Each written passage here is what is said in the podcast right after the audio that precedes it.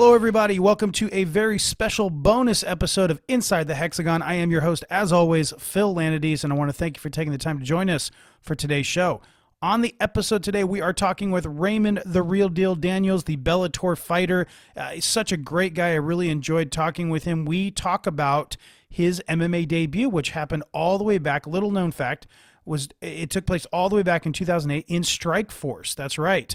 He uh, made his his MMA debut there against Jeremiah Metcalf, a 12 fight MMA veteran, so a, a, very tall task in his initial bout. But he had been a long time uh, karate and kickboxing champion, a big big star in that world, and so coming over to MMA was a big deal. This was coming on the heels of Cung Le having all kinds of success within the sport, and so he made his debut at Melendez versus Thompson, the first fight between those two. And it didn't go the way that Raymond wanted it to, but we talk about that. We break the fight down. We also go into him getting back into kickboxing, returning to MMA just a few years ago. That insane 720 punch in the in Bellator in 2019, the highlight heard round the world. We get into all of that. We talk about potentially fighting uh, uh, Evander Real Deal Holyfield for for the rights to the nickname and all kinds of stuff. So it's a great chat. So without further ado, let's get to it. All right, on the line with us, we have Raymond, the real deal Daniels, on the show with us today. Raymond, how you doing, man? I'm doing great this morning. How about yourself? I'm good. I, I appreciate you taking the time to do this. I, I mean, you're I know you're a busy man, a, a, multi-time champion in sport karate and kickboxing, and now uh, back in MMA. Uh, touching on your background a little bit, your grandfather was a pro boxer. Your father was also involved uh, in combat sports. So this is definitely in in your blood. What does it mean to you to continue that family tradition?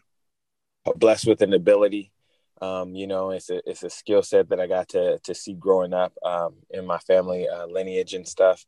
Um, so it's amazing to, to have the opportunity to go on and, and display my skill set on such a you know a global stage like uh, Bellator. So so it's you know it's awesome. I, I, feel like it's in my blood to be honest. You know, and uh, so that's why I, I think I'm able to go out and do things that most people aren't able to do because I've been doing it since I could walk.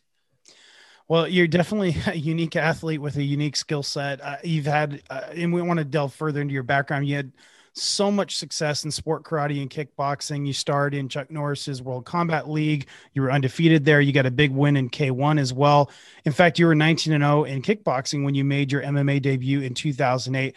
Before we get to the fight itself, what made you want to transition into MMA? Was it seeing a guy like Cung Le have the success he was having? What what made you want to get into a, a different sport.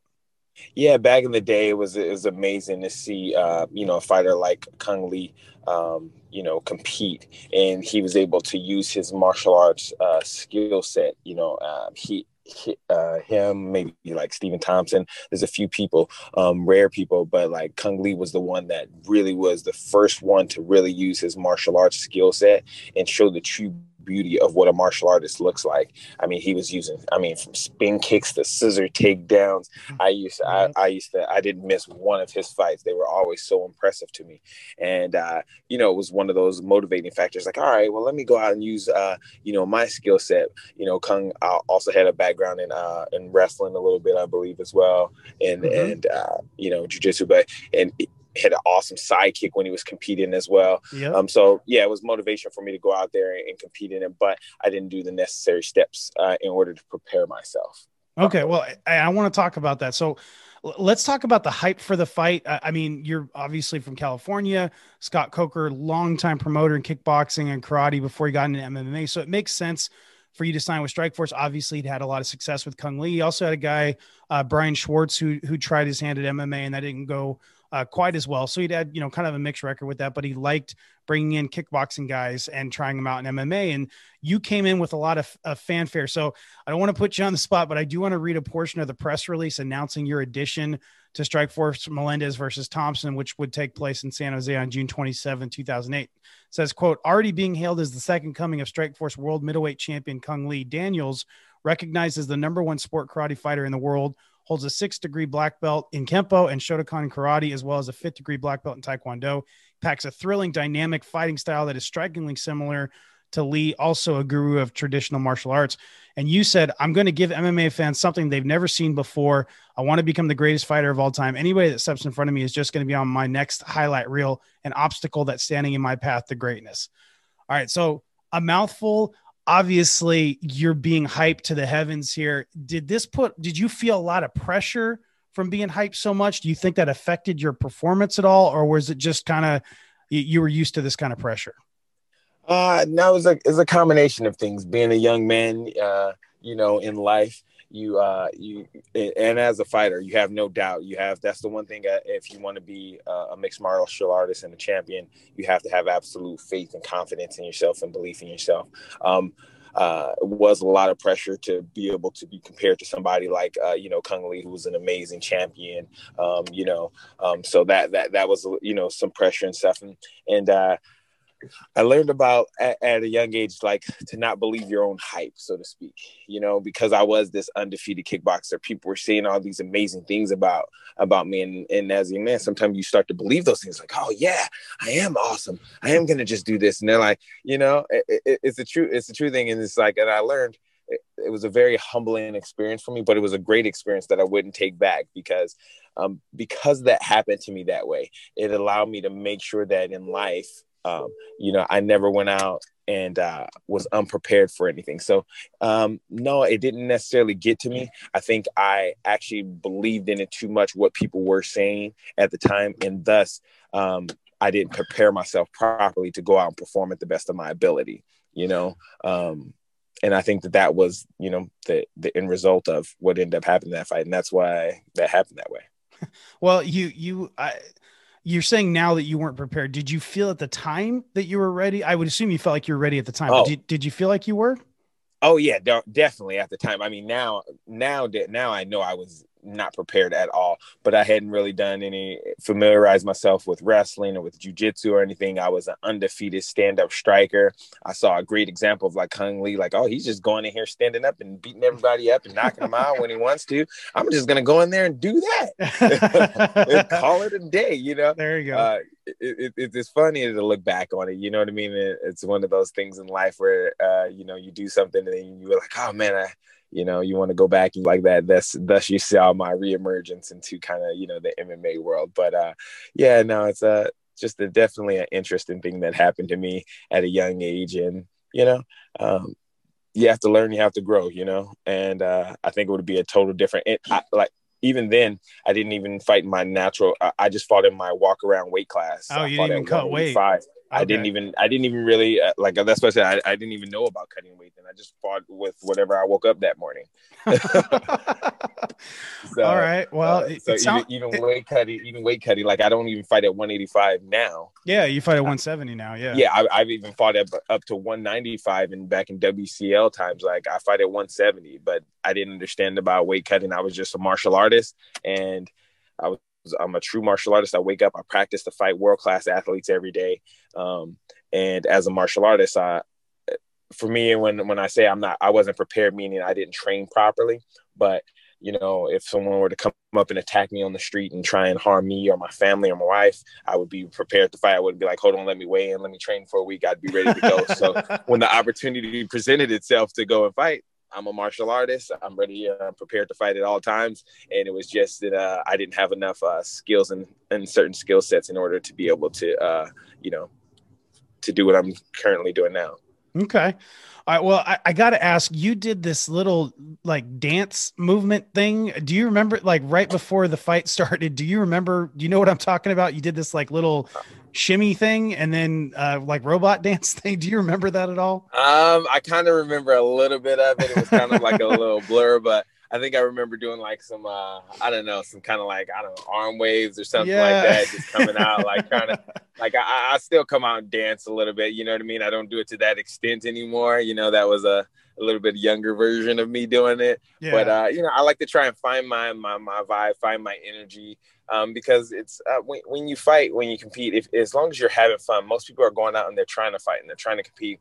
And the thing with me, when I go out, I'm actually just having a good time. I'm actually doing what I love. As you said, I'm a third generation. My father uh, did martial art. I'm a second generation martial artist, but I'm a third generation fighter. My grandfather was a boxer. So it's just, you know, it's, it's, uh, it's a celebration for me more than I, am not necessarily going out trying to hurt my opponent. Most people think you go out and you want to hurt this person and put cause them pain. I just want to go out. I want to perform my skill set. I want to stop that person, um, but I don't want to cause any type of long term damage or I have no ill will towards that person. Uh, for me, it's more about the display of my skill set and this of and what I work at.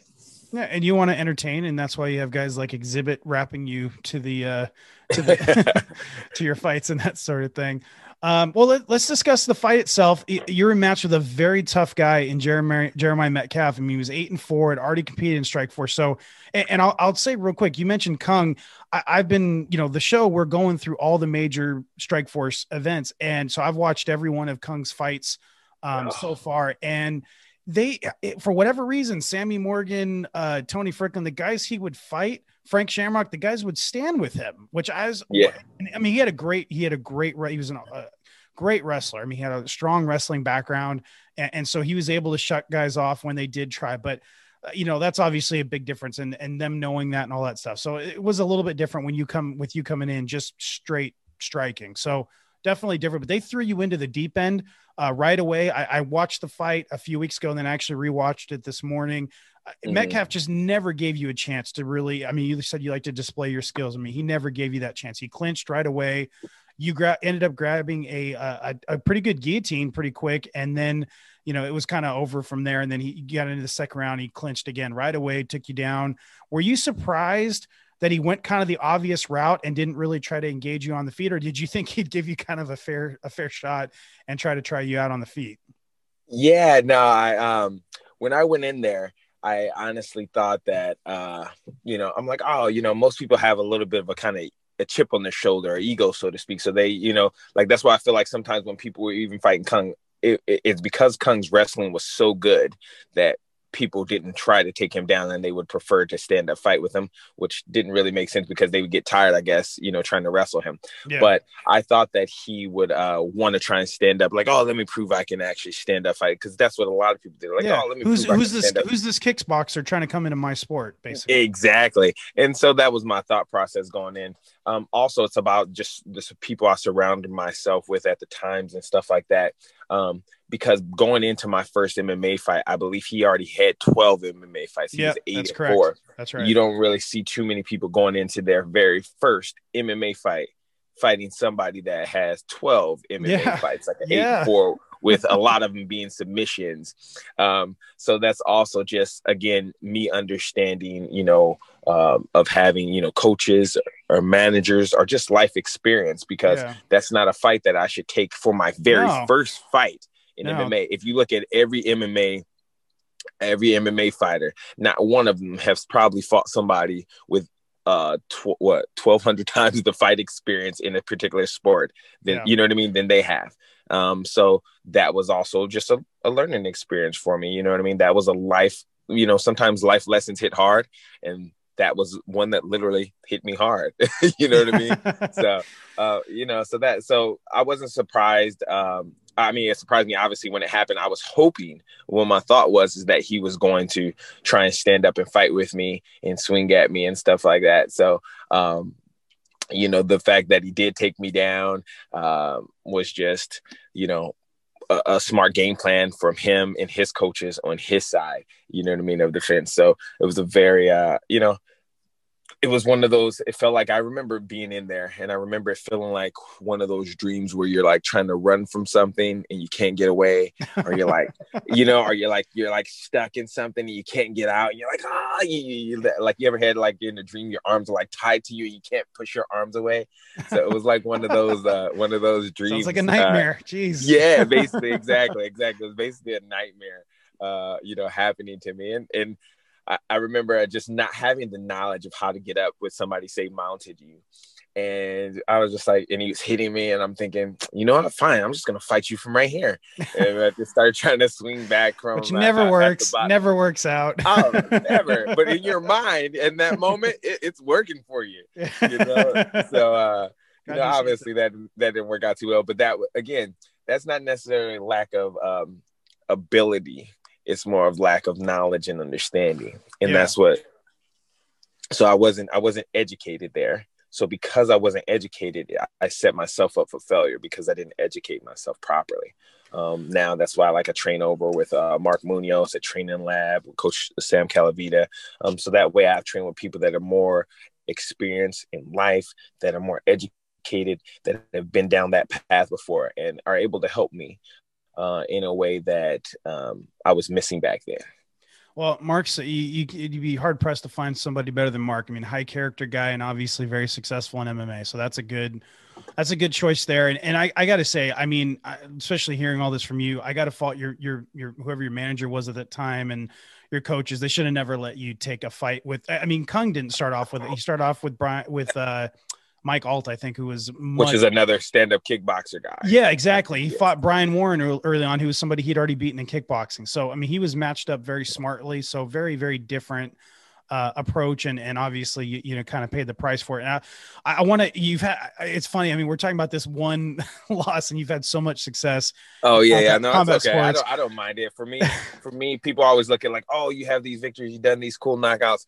That one um, you know, a couple of my my I only have a few defeats. There's only ever been able a couple people ever to get by me, but those were some of the biggest lessons to me. That was one of my, to be honest, like I, I I don't like that that happened, but I love that it happened because it was one of my biggest life lessons in order to uh, teach me about the lack of knowledge yeah the lack of preparation and putting in, in in the lack of having the proper people around you in order to direct you in life in a in a, in a direction yeah you, you don't you don't learn unless you lose I mean it's just just kind of mm-hmm. the way it goes so it's what it is uh, well, we'll we'll we'll get off this. I, I, I got a few more questions I want to ask, but you, you yeah. didn't you didn't fight again for quite a while. It, looked like mm-hmm. you're based on your record, you were out for about three years from from any sort of competitive sports, and you wouldn't compete in MMA again for 11, 11 years. So kind of I mean, after that, you're like, screw this. I'm, I don't want to do this anymore. Or what was kind of, what was your thinking for taking that break and, and what, you know, what made you, uh,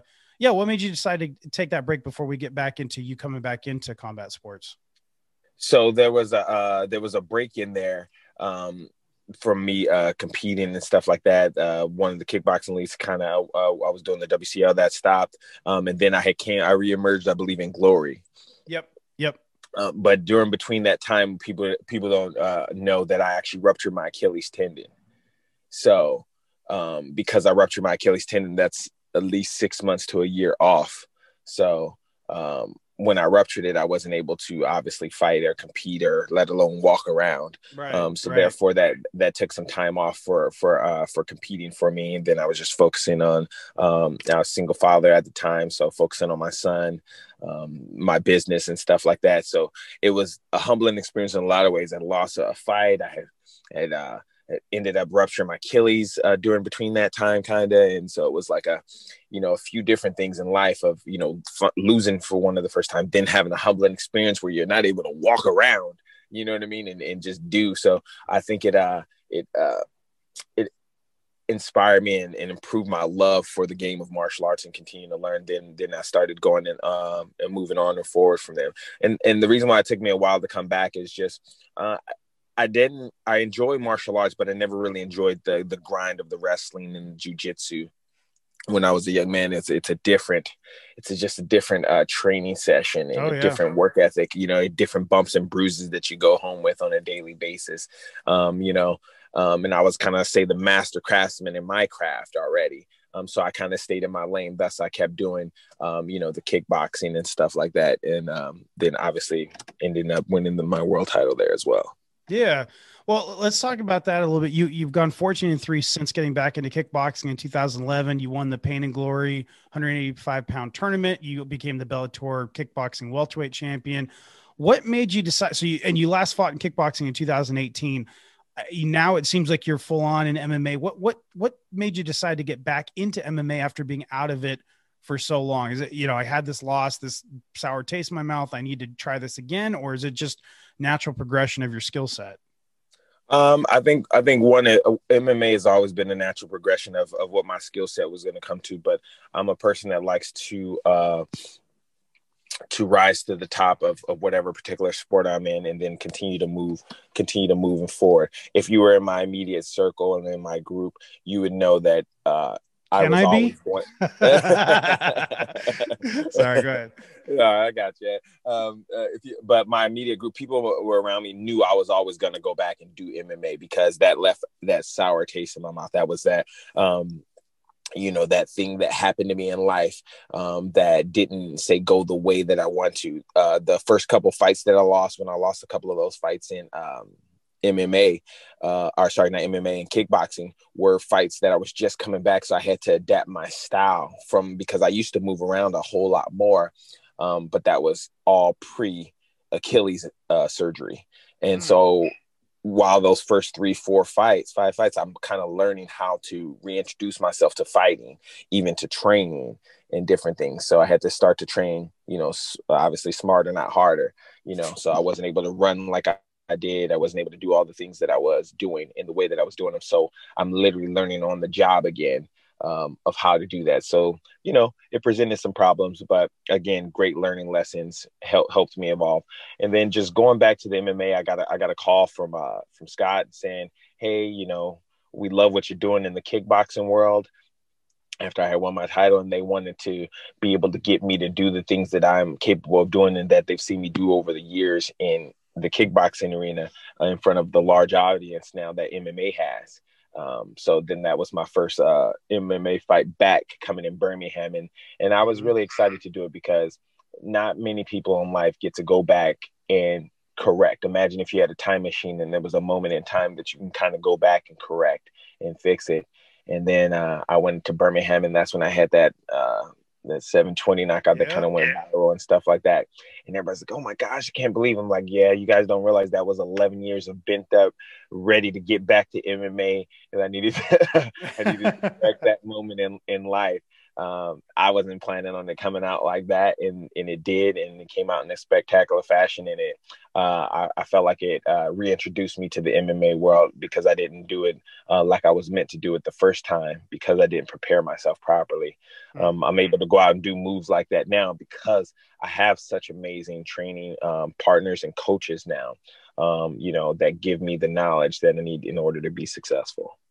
Well, you you kind of answered my ne- my next question. I, I, wanted to talk about the 720, and I'll give you some some quick background. I was, you know, we were doing the research for the uh, Melendez versus Thompson card, and I see this Raymond Daniels guy, and I'm like, yeah, that name kind of rings a little bit of a bell. And so I start digging in my research. I'm like, oh, holy crap, this is the guy that did the 720 in Bellator last year. And I like, you know, I let my co, I'm like, you have you seen? And he hadn't seen it. I'm like, oh, you have to look this up. And he looked it up while we were recording the episode on that fight card, he was like, "Oh my god, you got to go back through and watch this like a few times, watch it in slow mo and all this stuff." I mean, it was just amazing to. It was such an. I mean, it's got to be one of the greatest mm-hmm. KOs in history. And I'm sure you've you've you've uh, you've talked about it a lot, but you gotta you got to give us a little bit on that. I, you know, obviously, very satisfying to redeem yourself um, as far as MMA goes, but through the talk us through the 720 just for a second. That was that something where you got in the air and you were i mean do you train that or is that something you kind of got in the air and you're just looking for an opening and it just happened to be that straight right at the end of the those rotations you went through? Um, well it is it is something that i that i actually trained. It's actually normally supposed to be like a kick that i actually throw but um, it kind of didn't work out that way just because uh, the distance that my opponent presented uh, while i was in the rotation. Um, but I, I threw a spin back kick uh, to the liver which is a kick that I know uh, Cung like to throw, hit, yep, hit absolutely, with, uh, spin kicks. So um, I had the opportunity. People think, oh, you just come out and do that. We'll do that move again. It's like mm, if if uh, if everything doesn't kind of like add up to the right moment in time, then you're not able to recreate that moment. I was able to hit him with a spin kick in the liver, um, which knocked him down. In kickboxing, normally that would have been a knockdown. He'd have got a 10 count, right? Or eight count or whatever until he got up but uh, any shot to the liver makes it hard for a person to stand and to breathe. Mm-hmm. Um, so I knew where I landed that shot, and I knew that my opponent was compromised, he was damaged, he was hurt. So therefore, now it's an opportunity to pull out, you know, a high risk move. Um, because you know he's limited on what he can do on his mobility, um, you know, and he's hurt. So uh, as I started going into this uh, this 720 punch, uh, I realized that he's actually had more room to move back. I thought he was already against the fence, but he pushes back against the fence. So I, am thinking to myself, oh my gosh, I'm going to miss this kick. And if you miss, sometimes it can actually propel your body forward. Um, so I, as I go up, and I'm like, okay, I'm not going to be able to kick him because he's going to be too far. So I used my uh, when I landed, I used like a push drag and threw an overhand right in order to finish like closing the distance, and uh, it just landed so uh, it landed perfectly. I couldn't, you know, you can't write a movie better and make a, yeah. a, a ending of uh, the Karate Kid or the next Karate Kid better than you know a move like that. Um, yeah. So it was kind of a, you know, it was a spectacular thing that I was just like, oh. Um, I was uh, I was actually doing that move during um, fight week, uh, leading up to fight week. She was my fiance at the time, my wife now. Um, and she's uh, uh she uh, when we get back to the room later that night, she was like, "Oh my gosh, I can't believe you landed that." She's like, "I got to tell you." She's like, "While you were uh, you know, doing fight week, she's like, you kept doing this the 720. I kept doing it during training." Um, you know, as I was warming up for fight week and stuff she was like, I was gonna tell you, like, why don't you stop doing that freaking 720? It's not like you're gonna go out there and do that during the fight. And she's like, Oh my gosh, I'm so glad I didn't say that to you because you would never let me live that down. I, oh, I would, and she knows, she knows better. I would have definitely, oh yeah, I'd made her eat her word for the rest of her life. so, well, that I mean, it was highlight reel, you know, all over the world. Amazing, you know, nobody can ever take that away from you. Um, just a couple more questions, and we'll let you go. Yeah, so, what what does the future hold for the real deal? Are you 100? percent You haven't fought in kickboxing since 2018. Are you 100 percent MMA only going forward? Are you going to try to do both, or where's your where's your mindset when it comes to that? Yeah, definitely. Um, I mean, I, I, still retain my kickboxing title. If anybody wants to uh, challenge me on it, I'm definitely open to defending it.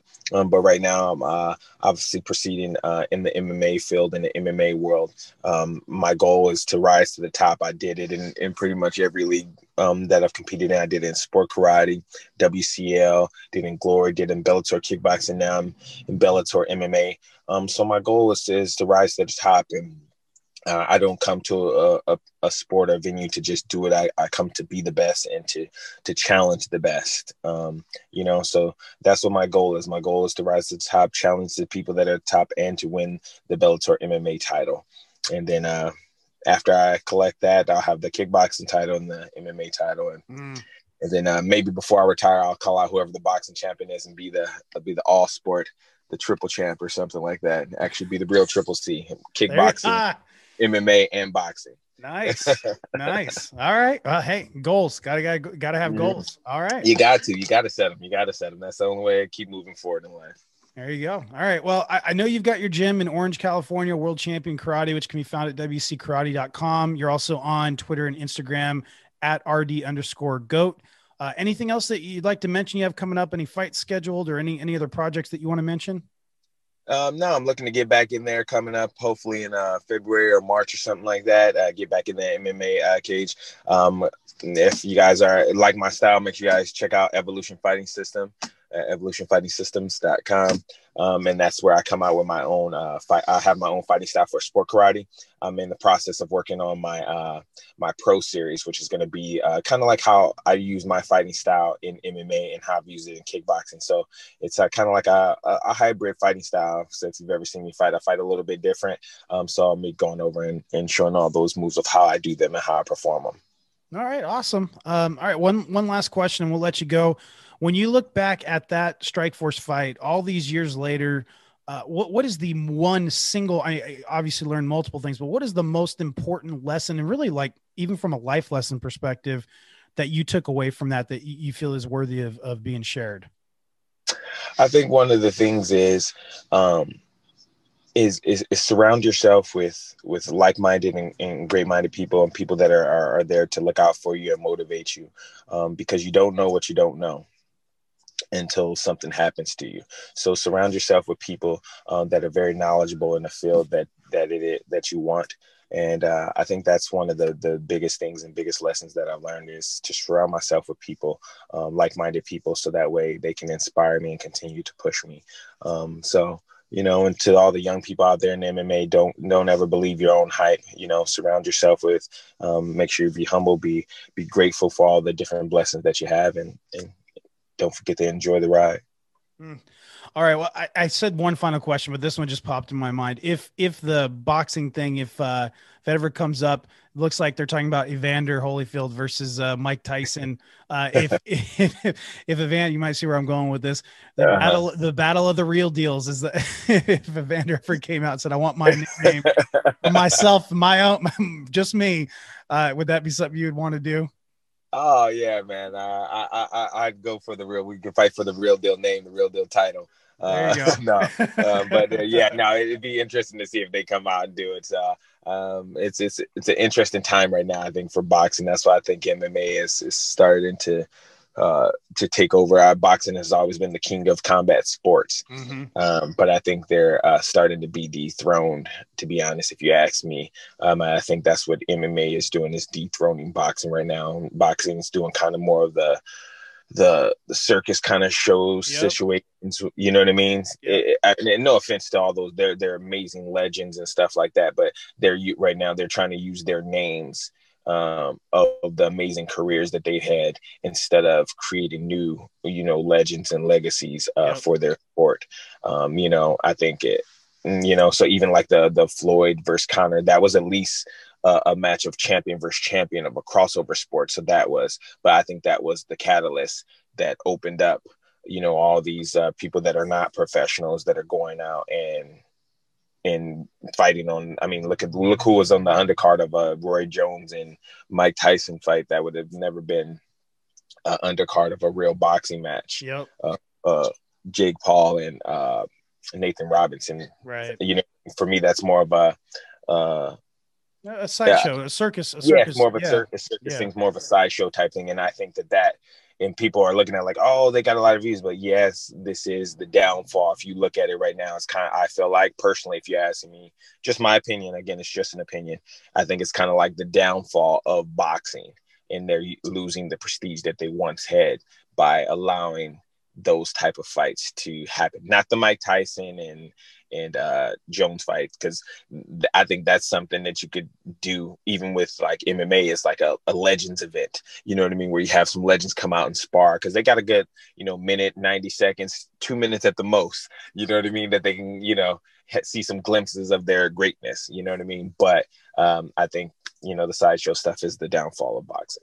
Yeah, no, I, I I can't disagree with you on there. I mean, you have that at the top with Jones and Tyson. You know, they're saying that was the best selling pay per view of all time, supposedly, and all that stuff. But that's it's not sustainable and it's not something you could build on. And it's you know it's funny like as I'm going through these events that Scott Coker put on, you know he's kind of known over the last several years for putting on the Tito fights and the you know letting Ken come Shamrock come back and you know different stuff like that. And now he's very much getting away from that and realize you know that well we got to build on youth or we got to build on guys that are still in their prime and still you know putting on a good show. And he's kind of gotten away from the circus sideshow stuff. And there's, I mean, there's an mm-hmm. audience for it, but are you going to build on that for the long term? You know, no. So I, I think exactly. I think you're spot on with that. So, but anyways, well, I, taking up enough of your time, Raymond, the real deal, Daniels. Thank you so much for for appearing and and really being a, a good sport about talking about, you know, your, your first MMA loss. It, it was really great connecting with you. I very much appreciate it. No problem at all. It was my pleasure. It's a great conversation, uh, and I'm never shy to talk about, uh, you know, life lessons. All right, I want to thank my very special guest, Raymond the Real Deal Daniels, for taking the time to join me on Inside the Hexagon. It was great talking with him, hearing about his initial foray into MMA and everything else that we discussed. Uh, that was just so much fun, so I really enjoyed it. Hope that you really enjoyed it as well. Hope that you're also enjoying the other episodes that we've been putting out. Coming up next, we're going to be talking with the legend Frank Shamrock. This is the very first time that we're having a repeat guest on the show, and, and I can't think of somebody better to do that with than Frank. We talk about his very final fight in MMA, which was against Nick Diaz at Strikeforce Shamrock versus Diaz back in 2009. We break that fight down, talk about the promotion leading up to it, the aftermath, and of course, talking about uh, what happened in the cage during the uh, from bell to bell. So it's a great conversation. Hope that you're looking forward to that. After that, we will be just breaking down the next Strikeforce event, which was Lawler versus Shields. Uh, that's a very interesting event. Some great fights on that card. Brett Rogers versus Andrei Arlovski, uh, Nick Diaz versus Scott Smith. Smith, and then of course uh, Jake Jake Shields versus Robbie Lawler. So lots to break down there. So we've got some great stuff coming down the pipeline. So make sure that you are have subscribed to the show wherever you get your podcast. Make sure you rate and review. But with that, we're going to go ahead and ride off into the sunset. Hope that you stay safe and you stay healthy. We'll see you soon.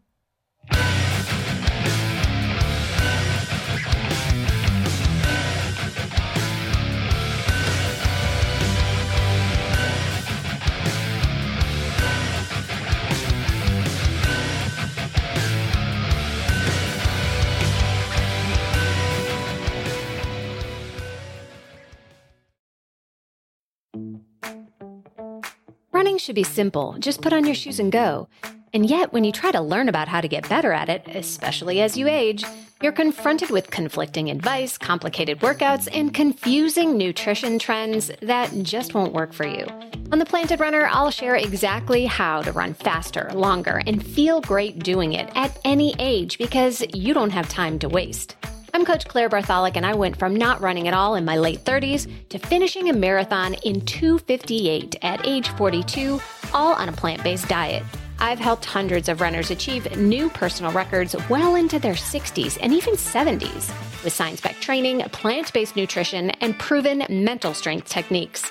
Each episode of The Planted Runner is like a private coaching session on the run where you'll learn from me and the guests I interview. You'll get actionable lessons to help you become a better runner every week and reach goals that you never thought possible. Whether you're training for your first 5K or your 50th marathon, take along the Planted Runner on your next run. Let me show you how your best running is still ahead of you.